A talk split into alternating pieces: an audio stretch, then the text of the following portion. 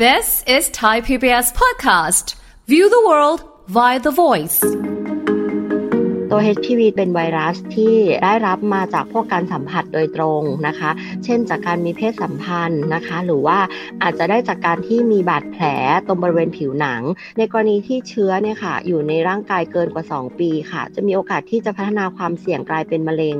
ในกลุ่มที่เป็นมะเร็งทางอวัยวะเพศนะคะได้ค่อนข้างสูงกว่าคนปกติมากมายถึงหลายร้อยเท่าเลยค่ะ เช่น พวกโรคมะเร็งทวารหนัก หูดทางอวัยวะเพศนะคะ นี่คือสำหรับผู้ชายทางของผู้หญิงค่ะ ก็สามารถเป็นมะเร็งที่คุ้นๆกันก็คือมะเร็งปากมดลูก เป็นสาเหตุของการเสียชีวิตหลักๆ ของผู้หญิงไทยค่ะที่รองลงมาจากมะเร็งเต้านมฟังทุกเรื่องสุขภาพ อัปเดตททุกโรคภัย ฟังรายการโรงหมอ กับดิฉัน สุรีพร วงศิตพรค่ะ This is Thai PBS podcast. เอาละค่ะ คุณผู้ฟังคะวันนี้ เดี๋ยวเราจะมาติดตามรับฟังกันนะคะ ถึงเรื่องของเชื้อไวรัส HPV นะคะ ที่เรียกว่า เป็นอีกเชื้อหนึ่งที่ทุกคนต้องระวังด้วยนะคะ เขาบอกว่ามันเป็นไวรัสตัวร้าย ที่สามารถก่อโรคมะเร็ง แล้วก็โรคทางเพศสัมพันธ์ได้ เรื่องนี้เป็นอย่างไรแล้วมีวัคซีนไหมยังไงนะคะ เดี๋ยวคุยกับแพทย์หญิงทีรานันท์นาคบุตร หัวหน้าศูนย์ตรวจสุขภาพศูนย์การแพทย์การจนาพิเศษกคณะแพทยศาสตร์ศิริราชพยาบาล มหาวิทยาลัยมหิดลค่ะ สวัสดีค่ะ คุณหมอคะสวัสดีค่ะค่ะคุณหมอคะเรื่องของ HPV เราก็ฟังแต่ตัวย่อนะคะเอ๊ะ HPV คืออะไรแล้วมันเป็นไวรัสร้ายยังไง เดี๋ยววันนี้ให้คุณหมอได้ช่วยอธิบายให้ฟังหน่อย HPV คืออะไรคะทุกคนก็จะคุ้นชื่อกันในเรื่องของชื่อไวรัสตัว HPV นะคะ จริงๆ เขาก็มีชื่อเต็มเหมือนกันค่ะ ชื่อเต็มของเขาเนี่ยคือ Human Papilloma Virus นะคะเอ่อหรือว่าจะเรียกเป็นย่อๆว่าเป็น HPV ค่ะอืมตัว HPV ตัวเนี้ยมันเป็นไวรัสที่เอ่อได้รับมาจากพวกการสัมผัสโดยตรงนะคะ เช่นจากการมีเพศสัมพันธ์นะคะ หรือว่าอาจจะได้จากการที่มีบาดแผลตรงบริเวณผิวหนัง เชื้อตัวเนี้ยก็สามารถเข้าสู่ร่างกายได้เหมือนกัน ซึ่งเชื้อตัวเนี้ยจริงๆ แล้วมันมีค่อนข้างเยอะค่ะ หลายเอ่อหลายชนิดเลยจริง ๆ เรียกว่าเป็นร้อยกว่าชนิดเลยค่ะ แต่ว่าเราจะแบ่งหลักๆเป็น 2 กลุ่มใหญ่ ๆนะคะ ก็คือกลุ่มที่มีความเสี่ยงสูง ที่อาจจะทำให้เกิดมะเร็ง หรือว่าเรียกว่าระยะอ่อนมะเร็งได้ อันนี้จะเรียกว่าเป็น high risk group ค่ะ หรืออีกจะกลุ่มหนึงก็จะเป็นเรื่องของ low risk group ซึ่งกลุ่มนี้อาจจะทำให้ไม่เกิดโรคที่กลายเป็นมะเร็งเนาะจะเรียกเป็นพวกโรคทางเพศสัมพันธ์เช่นพวกหูดหงอนไก่อะไรแบบนี้ค่ะ ซึ่งอันนี้ก็คือคือด้วยความที่มันมีหลายสายพันธุ์ ก็หมายความว่าความเสี่ยงที่เราจะรับสายพันธุ์ไหนที่จะก่อให้เกิดมะเร็ง หรือไม่ก่อให้เกิดมะเร็ง มันก็เป็นไปได้ทั้งหมดเลยใช่ไหมคะถูกต้องค่ะอืมแล้วสิ่งที่เป็นชนิดที่ก่อให้เกิดมะเร็งเนี่ยส่วนใหญ่แล้วเอ่อเราจะไปเจอเอ่อคนที่ได้รับเชื้อมะเร็งตัวเนี้ย HPV ตัวเนี้ยมาได้ยังไงคะคุณหมอ บอกไม่ได้เลยค่ะว่าใครจะได้รับเชื้อ จริง ๆ ตัว High Risk Group ของ HPV อะค่ะ จะมีทั้งหมดประมาณ 14 สายพันธุ์ ที่ย่อยมาจากร้อยร้อยกว่าเนี่ยนะคะ จะมีกลุ่มที่เป็น High Risk เนี่ยประมาณ 14 สายพันธุ์ค่ะ แต่ว่าเรามองหน้าหรือว่าบอกไม่ได้เลยค่ะ ว่าใครจะเสี่ยงมากเสี่ยงน้อย เพราะว่าตัวเชื้อ HPV อะค่ะ กว่าเราจะรับเชื้อมา มันจะมีบางส่วนที่ร่างกายสามารถกำจัดออกไปได้นะคะ ตั้งแต่ระยะเวลา 8 เดือน 1 ปี หรือว่าถ้าคนที่ไม่สามารถกำจัดเชื้อได้ค่ะ ในพวกกลุ่มที่เป็นพวกภูมิคุ้มกันเอ่อภูมิคุ้มกันของร่างกายต่ำค่ะ เช่นค่ะพวกเอ่อ HI เอ่อ HIV หรือว่าโรคเอดส์นะคะ หรือว่าโรคภูมิคุ้มกันบกพร่อง หรือคนที่ต้องกินยาพวกกดภูมิคุ้มกัน พวกเนี้ยก็จะมีความสามารถในการที่จะเอาเชื้อออกจากร่างกายค่อนข้างต่ำในกรณีที่เชื้อเนี่ยค่ะ อยู่ในร่างกายเกินกว่า 2 ปีค่ะ โดยเฉพาะพวก high risk group เนาะจะมีโอกาสที่จะพัฒนาความเสี่ยงกลายเป็นมะเร็ง ในกลุ่มที่เป็นมะเร็งทางอวัยวะเพศนะคะได้ค่อนข้างสูงกว่าคนปกติมากมายถึงหลายร้อยเท่าเลยค่ะโอ้โหโอ้ยฟังแล้วแบบคือหลายร้อยเท่าเลยนะคะ คือมันแบบใช่มันเปอร์เซ็นต์มันคือมันเกินร้อยเป็นยังไงก็คือมีโอกาสความเสี่ยงในการได้รับเชื้อแน่นอน แล้วด้วยความที่มันเป็นไวรัสที่แบบว่าเอ่อเกี่ยวข้องกับเรื่องของอวัยวะเพศนะคะเอ่อการมีเพศทางเอ่อโรคทางเพศสัมพันธ์อะแล้วก็นำไปสู่การก่อโรคมะเร็ง โรคที่เกี่ยวข้องกับทางเพศสัมพันธ์ทุกอย่างทุกทุกโรคที่เอ่อสามารถติดได้จากเชื้อ HPV ชนิดก่อมะเร็งเลยใช่ไหมคะ อืมจะเรียกว่าเป็นโรคทางเพศสัมพันธ์ทุกโรคก็คงไม่น่าใช่นะคะ เพราะว่ามันจะเป็นโรคที่แบบเอ่อเกี่ยวกับพวกทางเอ่อ HPV โดยเฉพาะค่ะ จะเป็นเช่น พวกโรคมะเร็งทวารหนัก หูดทางอวัยวะเพศนะคะ นี่คือสำหรับที่เป็นผู้ชายก็สามารถเป็นได้เหมือนกันนะคะอ๋อทางของผู้หญิงค่ะ ก็สามารถเป็นมะเร็งที่คุ้นๆกันก็คือมะเร็งปากมดลูก ซึ่งเป็นมะเร็งที่เป็นพบอันดับต้นๆของประเทศไทยเลยค่ะ เป็นเป็นเอ่อเขาเรียกว่าเป็นการสูญเสีย สาเหตุของการเสียชีวิตหลักๆ ของผู้หญิงไทยค่ะที่รองลงมาจากมะเร็งเต้านมเลยค่ะอืมโอ้โห น่ากลัวมาก อันนี้คือด้วยความที่เอาจริง ๆ บางทีเราอาจจะยังไม่ได้คิดว่ามันอาจจะเป็นเกี่ยวกับต้องมีเพศสัมพันธ์ที่แบบว่าไม่ระวังหรือว่ามีแบบ ความไม่สะอาดหรือเปล่าหรืออะไรยังไงนะคะแต่การติดเชื้อ HPV ติดต่อง่ายผ่านทางเพศสัมพันธ์เป็นหลักเลยใช่ไหมคะคุณหมอเรื่องนี้ ใช่ค่ะ มาทางเพศสัมพันธ์เป็นหลักเลย แต่ว่าอย่างที่บอกค่ะว่าเราไม่สามารถทราบได้ว่าเราจะเป็นเมื่อไหร่ เพราะว่ากว่าที่เชื้อจะก่อโรคใช้เวลาประมาณ 10 ปีขึ้นไปเลยค่ะ โอ้อ้าวโลยิตถ้าเกิดว่าเราเรา แสดงว่ามันไม่ได้มีอาการไม่ได้มีความผิดปกติอะไรในช่วงต้น ตั้งแต่ต้นเลยถ้าติดเชื้อได้รับเชื้อมาอุ้ยมันใช้เวลาฟักตัวนานจังคะใช่ค่ะ ถูกต้องค่ะ การติดเชื้อ HPV ตัวนี้ส่วนมากมักจะไม่มีอาการค่ะ แต่ว่าถ้าเริ่มเออเขาเรียกว่าเข้าสู่ระยะที่จะกลายเป็นก่อนระยะก่อนมะเร็งหรือว่าเป็นมะเร็งแล้วอะถึงจะก่อให้เกิดความผิดปกติ หรืออาการที่เราสังเกตได้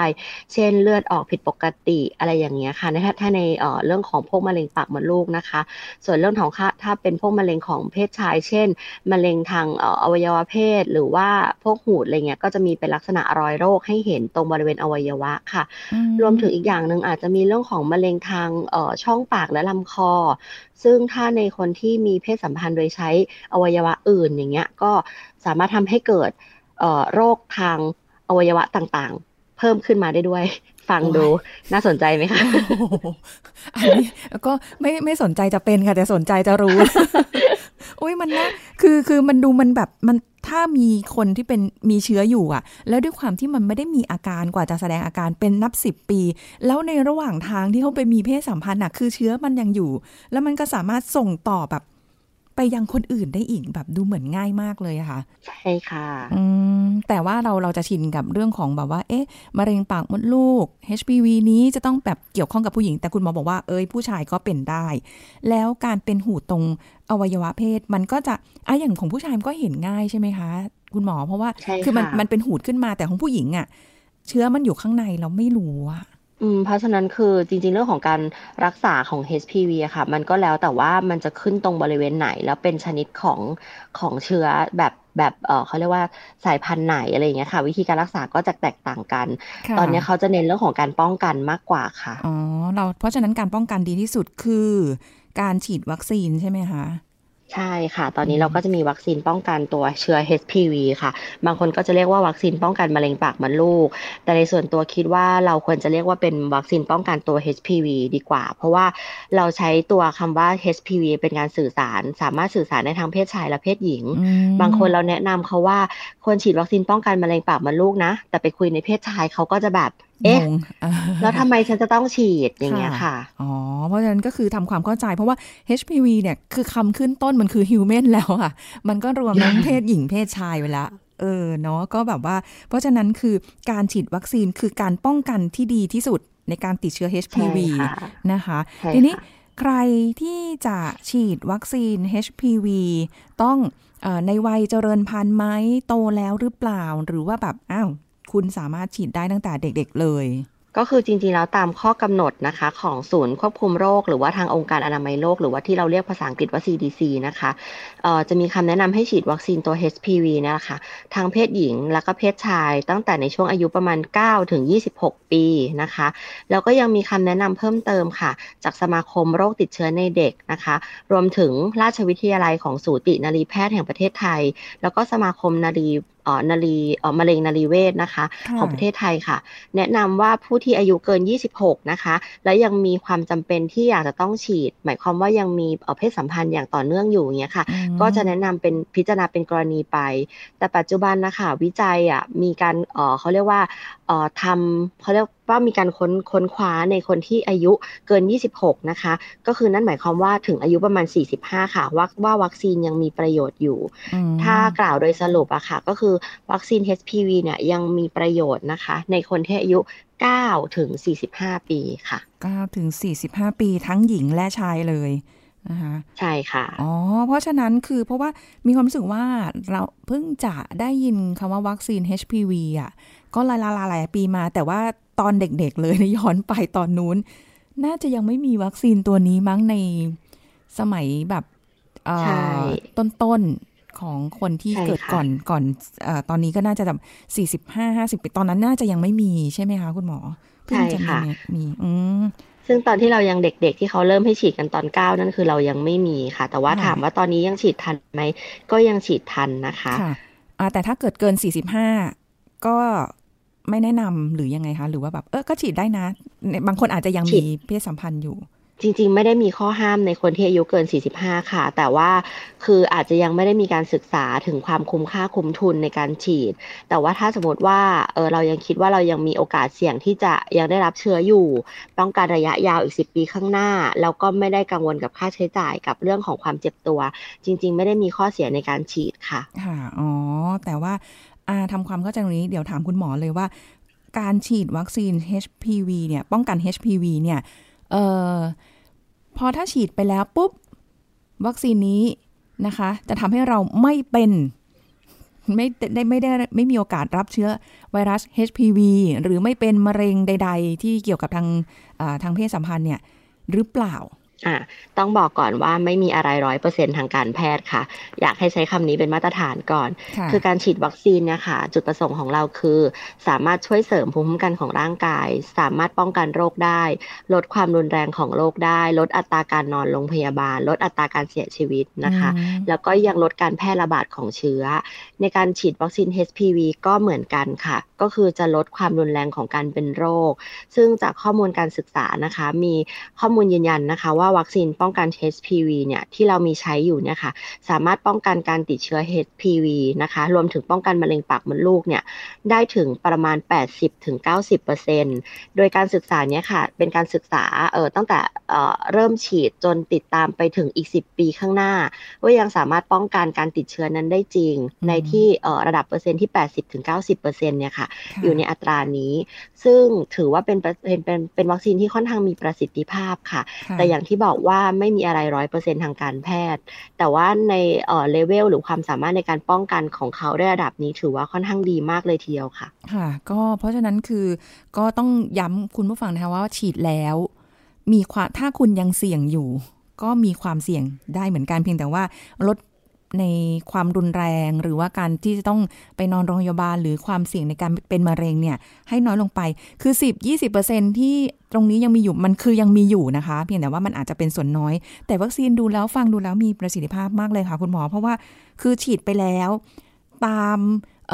ระยะทางไปอีก 10 ปี วัคซีนนี้ก็ยังใช้ได้ดีอยู่พอถึง 10 ปีปุ๊บต้องไปฉีดใหม่อีกไหมคะ ณตอนนี้ยังไม่ได้มีเอ่อเขาเรียกว่าอะไรนะ ข้อบ่งชี้ในการฉีดซ้ำค่ะ คือเราแนะนำให้ฉีดแบบครั้งเดียวแล้วก็คือจบก็คือเอ่อไม่ได้จำเป็นต้องฉีดซ้ำแต่ว่าใช้การคัดกรองมะเร็งปากมดลูก หรือว่าที่เราเรียกกันว่าแปปซเมียค่ะ เป็นการติดตามตัวโรคควบคู่กันไป คือการฉีดวัคซีนไม่ได้หมายความว่าเราจะไม่ต้องเป็นต้องตรวจคัดกรองมะเร็งปากมดลูกแล้วนะคะ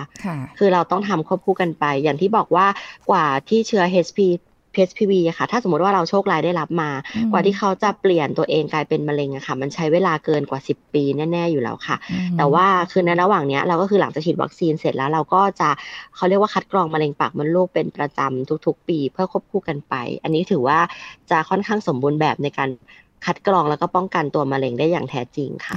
พอฟังแบบนี้แล้วนึกถึงว่าถ้าเกิดจะมีเพศสัมพันธ์การใช้ถุงยางอนามัย ก็ยังเป็นตัวช่วยตัวป้องกันที่ดีนอกจาก จะป้องกันการท้องแล้วนะคะมีวัคซีน HPV ฉีดไปแล้วด้วย โอ้โห มันยิ่งดับเบิลของการโปรเทคการป้องกันเลยอะ่ะ มันน่าจะดีกว่าใช่ไหมคะอืมเพราะฉะนั้นก็ฉีดวัคซีนกันค่ะ เอ๊ะคุณหมอคะแล้วเมื่อกี้บอกว่า9ถึง45 ปี ใช่ไหมคะ ในวัยก่อนหน้านี้ 8 ปี 7 ปี ไม่ไม่อาจจะยังไม่ไม่ไม่เหมาะในการที่จะฉีดหรอคะหรือว่ามีจริง ๆ อายุเริ่มต้นของการที่ได้รับวัคซีนนะคะเขาจะเริ่มเขาจะมีข้อมูลมาจาก อายุที่เริ่มจากการมีเพศสัมพันธ์ค่ะ ตัวเลข 9 ปีนี่คือมาจากทางอเมริกาค่ะ แต่ว่าทางทางอังกฤษเขาจะให้เริ่มฉีดตั้งแต่อายุ 11 ปีค่ะ จริง ๆ แล้วเนี่ยการฉีดในคนที่แบบก่อนการมีเพศสัมพันธ์ได้จะดีมากๆค่ะ เพราะว่าป้องกันมีโอกาสป้องกันการติดเชื้อได้ค่อนข้างเยอะกว่าคนที่มีเพศสัมพันธ์แล้ว ในวิธีการฉีดวัคซีนก็จะเห็นได้อย่างค่อนข้างชัดเจนนะคะ ในกรณีที่ของของประเทศไทยนะคะกำหนดว่า 9ถึง14 ปีค่ะ สามารถฉีดวัคซีนนี้ได้โดยฉีดแค่ 2 เข็ม แต่ถ้าอายุเกิน 15 ปีแล้วค่ะ ต้องฉีด 3 เข็ม นั่นหมายความว่าเราต้องใช้วัคซีนในปริมาณที่เยอะกว่า เพื่อจะป้องกันโรคค่ะ ในคนที่อายุมากกว่าหรือว่าเเริ่มมีเพศสัมพันธ์แล้วค่ะ ฉีด9ถึง14 ปี ฉีด 2 เข็มทีเดียวเลยหรือเปล่าคะ หรือว่ามีการเว้นระยะ กับ 2 เข็มกับ 3 เข็มอะค่ะอ่าถ้าเป็น 2 เข็มนะคะ ก็คือฉีดในคนอายุที่แบบ9ถึง14 ปีนะคะ ฉีด 2 เข็มโดยห่างกันที่ 6 เดือนค่ะ สมมติฉีดวันนี้แล้วก็นับไปอีกเข็มหนึ่งคือ 6 เดือน แต่ว่าถ้าสมมติอายุมากกว่า 15 ปีนะคะ ฉีดทั้งหมด 3 เข็มค่ะ โดยเข็มแรกนะคะ ฉีดที่วันที่ศูนย์เนาะเข็มที่ 2 เว้นไปอีก1ถึง2เดือนค่ะ ส่วนเข็มที่ 3 จะเว้นจากเข็มแรก เป็นระยะเวลา 6 เดือน หรือเราจะเรียกกันว่า 0 2 6 ค่ะมีระยะเวลา เกิดสมมติว่าฉีดไปเข็มแรกแล้วไม่ไปเข็มสองประสิทธิภาพมันยังห้าสิบเปอร์เซ็นหรือว่ามันยังไงคะ การฉีดวัคซีนแน่นอนจำเป็นต้องมีการกระตุ้นค่ะ การฉีดเข็มเดียวอาจจะไม่ได้ประสิทธิภาพอย่างที่รายงานวิจัยเขามีรายงาน อาจจะไม่ได้ถึง80-90%แต่ว่าแน่นอนว่าก็ก็ยังพอมีผลแบบบ้าง แต่ว่าแน่นอนว่า คงจะไม่ได้ตามนั้นค่ะ แล้วก็อย่างน้อยๆคงต้องสักสองเข็มค่ะ อืมไปเถอะฉีดเถอะ ไม่ต้องเว้นวักนะคะ แต่ว่าถ้าลืมถ้าลืมฉีดไม่ต้องกังวลนะคะ เราไม่ต้องเริ่มใหม่ค่ะ สมมุติฉีดเข็มหนึ่งเสร็จเนาะแล้วไปฉีดเข็มสองแต่พอดีเข็มสามเนี่ยมันห่างมากมายเลยมันหกเดือนลืมอะไรเงี้ยค่ะ นึกขึ้นได้เมื่อไหร่ก็ไปฉีดค่ะ ไม่ต้องเริ่มใหม่ อ๋อโอ้ดีจังเดี๋ยวไปเริ่มใหม่ ไม่ไหวนะคะ อันนี้คือต้องตั้งเตือนเลยนะคะ เดี๋ยวลืมอีกนะคะ เพราะฉะนั้นพอฟังแบบนี้แล้วนะคะ รู้สึกว่าเอ้ยการฉีดวัคซีนเนี่ยมันเป็นทางทางสำคัญไม่ใช่บอกว่าไม่ได้เป็นทางเลือกด้วยอะแต่มันเป็นสิ่งสำคัญที่ควรจะไปฉีดเลย ทุกวันนี้มีคนไปฉีดมากน้อยแค่ไหนคะไม่ว่าจะหญิงหรือชายคะคุณหมอ โอ้ ในส่วนตัวที่โรงพยาบาลเองค่ะ เปิดเป็นศูนย์วัคซีนด้วย จะมีคนมาฉีดค่อนข้างเยอะเลยค่ะ ของที่เราจะมีบริการเป็นฉีดเป็นตัวสี่สายพันธุ์กับเก้าสายพันธุ์ก็แล้วแต่แล้วแต่ที่เออเขาเรียกว่าเขาเรียกว่าทรัพยากรในกระเป๋ามีถึงไม่ใช่ อ่าก็คือคือต้องมานั่งดูข้อดีข้อเสียค่ะ ของแต่ละแต่ละสายพันธุ์กัน คือถ้าสี่สายพันธุ์ก็จะราคาถูกหน่อย แต่ถ้าเก้าสายพันธุ์ก็จะได้สายพันธุ์รุนแรงเพิ่มไปอีกห้าห้าสายพันธุ์นะคะ แต่ว่าราคาก็จะสูงหน่อยค่ะ ต่อเข็ม อ๋อ แล้วอย่างนี้เบิกได้ไหมคะ สิทธิ์ต่างๆใดๆอืม ตอนนี้ค่ะ ถ้าพูดถึงเรื่องของการเบิกได้ จริง ๆ รัฐบาลเราก็มีความสนับสนุนในการฉีดวัคซีนอยู่นะคะสำหรับนักเรียนป .5 ค่ะ ซึ่งถือว่าเป็นกลุ่มที่อายุน้อยก็คือประมาณ 9-14 ปีนะคะเขารณรงค์ให้ฉีด อันนี้คือเป็นรัฐบาล support ให้หมายความว่าไม่ต้องเสียค่าใช้จ่ายนะคะ ก็คือแต่ว่าเขาจะให้แค่เป็น 2 สายพันธุ์ ซึ่งเป็นสายพันธุ์สายพันธุ์รุนแรงค่ะ ให้ฉีด 2 เข็ม อันนี้ก็คือต้องเป็นในตามตามของโรงเรียนนะคะเขาจะจัดการให้นะคะ ส่วนที่ต้องเสียเงินเองก็จะเป็น4สายพันธุ์กับ9สายพันธุ์ ซึ่งปัจจุบันเนี่ยเรื่องของสวัสดิการในการรักษายังไม่สามารถเบิกจ่ายได้นะคะ รวมถึงพวกสิทธิ์กรมบัญชีกลาง 30 บาทประกันสังคมอันนี้เบิกจ่ายไม่ได้ แต่ว่ารัฐวิสาหกิจอะสามารถเบิกได้ค่ะค่ะอ๋อแต่ว่าราคาราคานี่คือหลักพันเลยใช่ไหมคะคุณหมอพัน ถ้าสี่สายพันธุ์ราคาประมาณสองพันกว่าบาทค่ะถ้าเก้าสายพันธุ์ราคาประมาณห้าเกือบเกือบหกพันค่ะ อ๋อ แล้วแต่ว่าความจำเป็นว่าเราจะสี่หรือเราจะแบบ เอ้ย ไม่เป็นไรครอบคลุม cover ไปเลยเก้าสายพันธุ์ไป จบจบไปอืม แต่ว่า อ๋อ แต่คือจะสี่สายพันธุ์หรือเก้าสายพันธุ์ก็ต้องฉีดสองเข็มในเก้าถึงสิบสี่ปี ถ้าสิบห้าปีก็สามเข็ม ก็เข็มละราคาตามนี้ ใช่ค่ะ อ๋อ แต่ว่ามันป้องกันได้ แล้วอย่างสมมติว่าถ้าถ้าอย่างสุริพรมีความรู้สึกว่า เอ้ย เราไม่ได้ไปเสี่ยงอะ เราไม่ได้จะไปมีเพศสัมพันธ์แบบ กับมากหน้าหลายตาหรือว่าอะไรอย่างเงี้ย ก็ยังจำเป็นต้องฉีดไหมคะ จริง ๆ อย่างที่บอกว่าเราบอกไม่ได้เลยว่าเราจะสัมผัสเชื้อเนี้ย แบบจากไหนค่ะ เพราะฉะนั้นการฉีดวัคซีนจะเป็นการป้องกันที่ดีที่สุด เพราะว่ากว่าที่ตัวโรคมันจะก่อโรคค่ะ ใช้เวลาเป็นสิบปี อย่างน้อยๆการฉีดวัคซีนน้อยที่สุดอะค่ะ แนะนำเป็นตัวสี่สายพันธุ์ที่จะป้องกันได้ค่อนข้างดี เพราะในนั้นอะจะมีเป็นวัคซีนตัวที่เป็นเชื้อที่เป็น high risk group แล้วก็ low risk อยู่ในนั้นค่ะทั้งสี่สายพันธุ์ ก็เบื้องต้นไปอย่างน้อยก็ยังดีนะคะ ก็รณรงค์กันมาตลอดเลย แต่ว่าตอนนี้ก็หลายคนก็ให้ความใส่ใจมากขึ้น เพราะฉะนั้นถ้าจะไปฉีดวัคซีน จะต้องทำยังไงบ้างคะ ต้องเตรียมความพร้อมกับร่างกายยังไงบ้างไหม หรือว่าก็เหมือนกับการฉีดวัคซีนปกติทั่วไป ถูกต้องค่ะ ปฏิบัติตัวเหมือนมาฉีดวัคซีนทั่วๆไปเลยค่ะ ไม่จำเป็นต้องตรวจคัดกรองมะเร็งปากมดลูกมาก่อนก็ได้นะคะ แค่นอนพักผ่อนให้เพียงพอค่ะอืมแต่ว่าถ้าเป็นผู้หญิงเนี่ยอาจจะต้องแนะนำการคุมกำเนิดอย่างเคร่งครัด หรือว่ามีข้อมูลแน่ๆว่าเราไม่ได้ตั้งครรภ์ค่ะ เพราะว่าวัคซีนเนี่ยยังไม่เคยทำการศึกษาในหญิงตั้งครรภ์มาก่อน เลยยังไม่อนุญาตให้ฉีดในหญิงตั้งครรภ์นะคะอ๋ออ๋อเพราะฉะนั้นต้องระวังนะคุณคุณแม่หรือว่าบางทีอาจจะยังไม่รู้ว่าตัวเองกำลังตั้งครรภ์ก็ต้องตรวจใช่ค่ะให้เรียบร้อยก่อนนะคะ แต่ว่านอกนั้นคือตั้งแต่ 9 ถึง 45 ปี หรืออาจจะมากกว่านั้นที่คุณอยากจะฉีดก็สามารถไปฉีดได้นะคะ แต่บังเอิญค่ะแหมก็เพิ่งจะฉีดวัคซีนมาไข้หวัดยงไข้หวัดใหญ่อะไรว่าไปแล้วไปฉีด HPV อีกเนี่ย มันยามันจะตีกันไหมคะ หรือว่ามันต้องมีการเว้นระยะจากการคุณไปฉีดยาอะไรก่อนหน้านี้ด้วยไหมคะ อืมจริงๆ วัคซีนตัวนี้ถือเป็นวัคซีนเชื้อตายค่ะ สามารถฉีดพร้อมกับวัคซีนตัวอื่นๆ ได้เลยก็ได้นะคะ ถ้าสมมติจะฉีดวันเดียวกันค่ะโดยที่เราไม่สามารถรวมเข็มนะคะ นั่นหมายความว่าสมมติฉีด 2 ตัวก็ต้องอืมฉีดคนละตำแหน่งอะไรอย่างเงี้ยค่ะค่ะ แต่ถ้าจะฉีดคนละวันกันก็คือสามารถฉีดได้เลยค่ะอืมอ๋อคือไม่ต้องเว้นไม่ตีระยะกันเวลาโอ้ดีจังใช่เลยค่ะนะคะ เพราะฉะนั้นก็ไม่ต้องกังวลแล้วเป็นความเป็นเชื้อตาย ก็ไม่ต้องห่วงด้วยเอ่อเรื่องของผลข้างเคียงหรืออะไรก็น่าจะ มันก็น่าจะมีแหละสำหรับบางคนใช่ไหมคะผลข้างเคียงของเขาส่วนมากจะมีแค่เรื่องของปวดค่ะอืมปวดบริเวณที่ฉีด เนื่องจากว่าสารประกอบเอ่อหรือส่วนประกอบในวัคซีนบางตัวค่ะค่ะจะทำให้รู้สึกปวดแค่นั้นเองค่ะอืมส่วนเรื่องอาการไข้อะไรอย่างเงี้ยแทบไม่มีเลยค่ะอ๋อเพราะฉะนั้นก็คือสบายใจได้ฉีดวัคซีนตัวนี้ แค่ อาจจะปวดแขน บางคนอาจจะบวมหรืออะไรก็ว่าไปนะคะอใช่ย่างค่ะอย่างที่ตอนเด็กๆ เคยฉีดค่ะ สุริพรเป็นไข้ตลอดเลยค่ะ ไม่ค่อยถูกกับวัคซีนเท่าไหร่ เคยไปฉีดวัคซีนไข้หวัดใหญ่โอ้โหยกแขนไม่ขึ้นเลยค่ะคุณหมอนี่แบบน่าจะเกรงวัคซีนหรือตุ้มยกน้ำหนักแขนอยู่อยู่ที่แขนเรานะอะไรอย่างเงี้ยเรายกไม่ขึ้นเลย แต่ว่าเดี๋ยวก็ดีขึ้น แต่มันก็สามารถค่ะป้องกันโรคบรรเทาอาการถ้าเกิดเราไปรับเชื้อ แต่ถ้าแบบ จะไม่ให้เสี่ยงเลยฉีดวัคซีนนะคะ แล้วถ้ามีเพศสัมพันธ์ก็ใช้ถุงยางอนามัยป้องกันไปด้วย ดีที่สุดคือแบบป้องกันได้หลายอย่างนะคะ อ้าวคุณหมอคะ ในท้ายนี้คุณหมอมีอะไรอยากจะฝากสำหรับคุณผู้ฟังหน่อยไหมคะ มีอะไรที่ยังตกหล่นที่ยังอาจจะยังไม่ได้คุยคุณหมอแนะนำได้เลยค่ะ จริง ๆ วัคซีนเนี่ยเอ่อมีความสำคัญนะคะ เอ่อแล้วก็สำคัญในทุกกลุ่มช่วงอายุด้วยจริงๆ นอกจากตัว HPV ยังมีวัคซีนอื่น ๆ ที่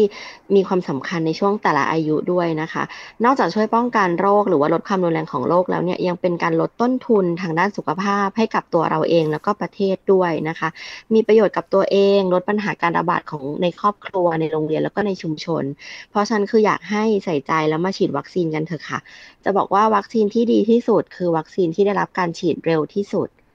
ค่ะค่ะ อันนี้ไม่ใช่เฉพาะวัคซีน HPV นะคะ อันนี้คือฝากไว้สำหรับทุกตัวได้เลยค่ะ ค่ะ ถ้าอย่างนี้แสดงว่าเราสามารถที่จะเดินเข้าไปในทุกโรงพยาบาลได้เลยใช่ไหมคะว่าอะขอฉีดวัคซีนเอ่อ H ป้องกัน HPV ใช่ได้ค่ะเลยจริงๆ แล้วอะตอนนี้คือคนหันมาใส่ใจสุขภาพมากๆ ค่ะ อย่างเวลาที่เราตรวจสุขภาพประจำปีค่ะ ถ้ามีโอกาสได้พบคุณหมออย่างเงี้ยค่ะอาจจะถามไปเลยก็ได้ค่ะ ว่าในอายุระหว่างเนี้ยในช่วงเนี้ยค่ะ เรามีวัคซีนตัวไหนที่เราควรฉีดตามช่วงอายุค่ะอ๋อเอ่อบุคลากรทางการแพทย์ทุกคนพร้อมที่จะให้คำแนะนำแล้วก็พร้อมให้ข้อมูลตลอดอยู่แล้วค่ะ ค่ะ เพราะฉะนั้นก็มีทางในการที่เราจะป้องกันนะคะ ดีกว่าที่ท้ายสุดแล้วเราจะมานั่งรักษา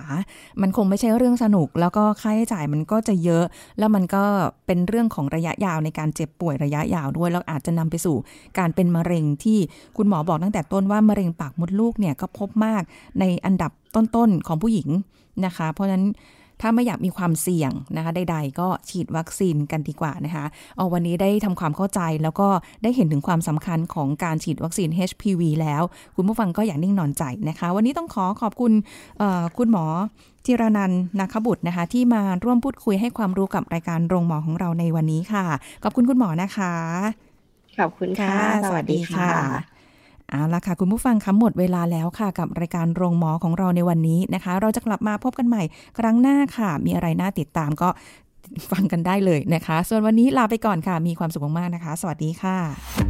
This is Thai PBS Podcast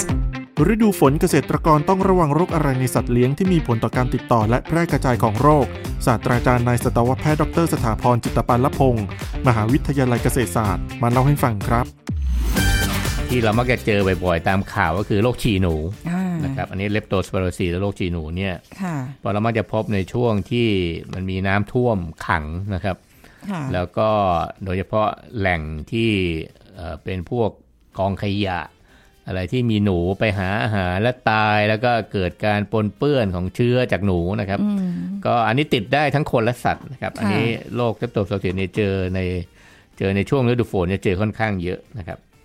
ส่วนในสุกรเนี่ยก็ต้องระวังเรื่องโรคปากและเท้าเปื่อยนะครับ เพราะว่าช่วงหน้าฝนเนี่ยมีโอกาสที่จะ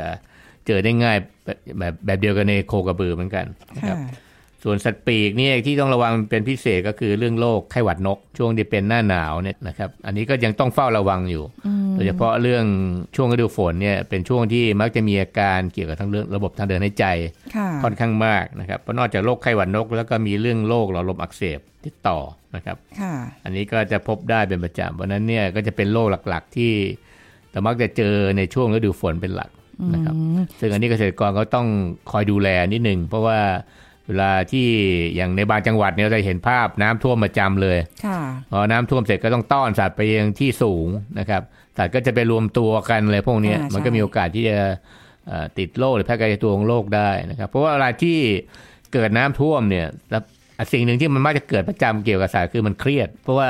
คือคือเราเครียดเนี่ยเรารู้ตัวแต่สัตว์เครียดเนี่ยเราไม่รู้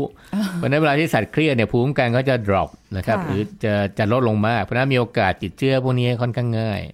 นะครับการที่เขาถูกขังออกไปข้างนอกไม่ได้ หรือ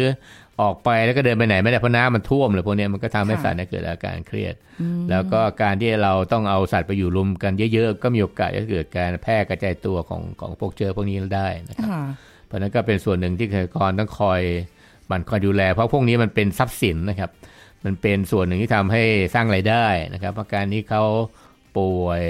เจ็บตายขึ้นไปก็เป็นความเสียหายกับเกษตรกรนะครับเพราะฉะนั้นเนี่ยเอ่อ ก่อนที่จะในช่วงก่อนที่ฤดูฝน หรือกำเกิดฤดูฝนเนี่ยก็ต้องคอยระวังดีๆ เรื่องเกี่ยวกับโรคต่างๆเหล่านี้นะครับ เพราะว่ามันจะได้ไม่เกิดความเสียหายมาก This is Thai PBS Podcast. ติดตามรายการทางเว็บไซต์และแอปพลิเคชันของไทย PBS Podcast Spotify SoundCloud Google Podcast Apple Podcast และ YouTube Channel Thai PBS Podcast Thai PBS podcast. View the world via the voice.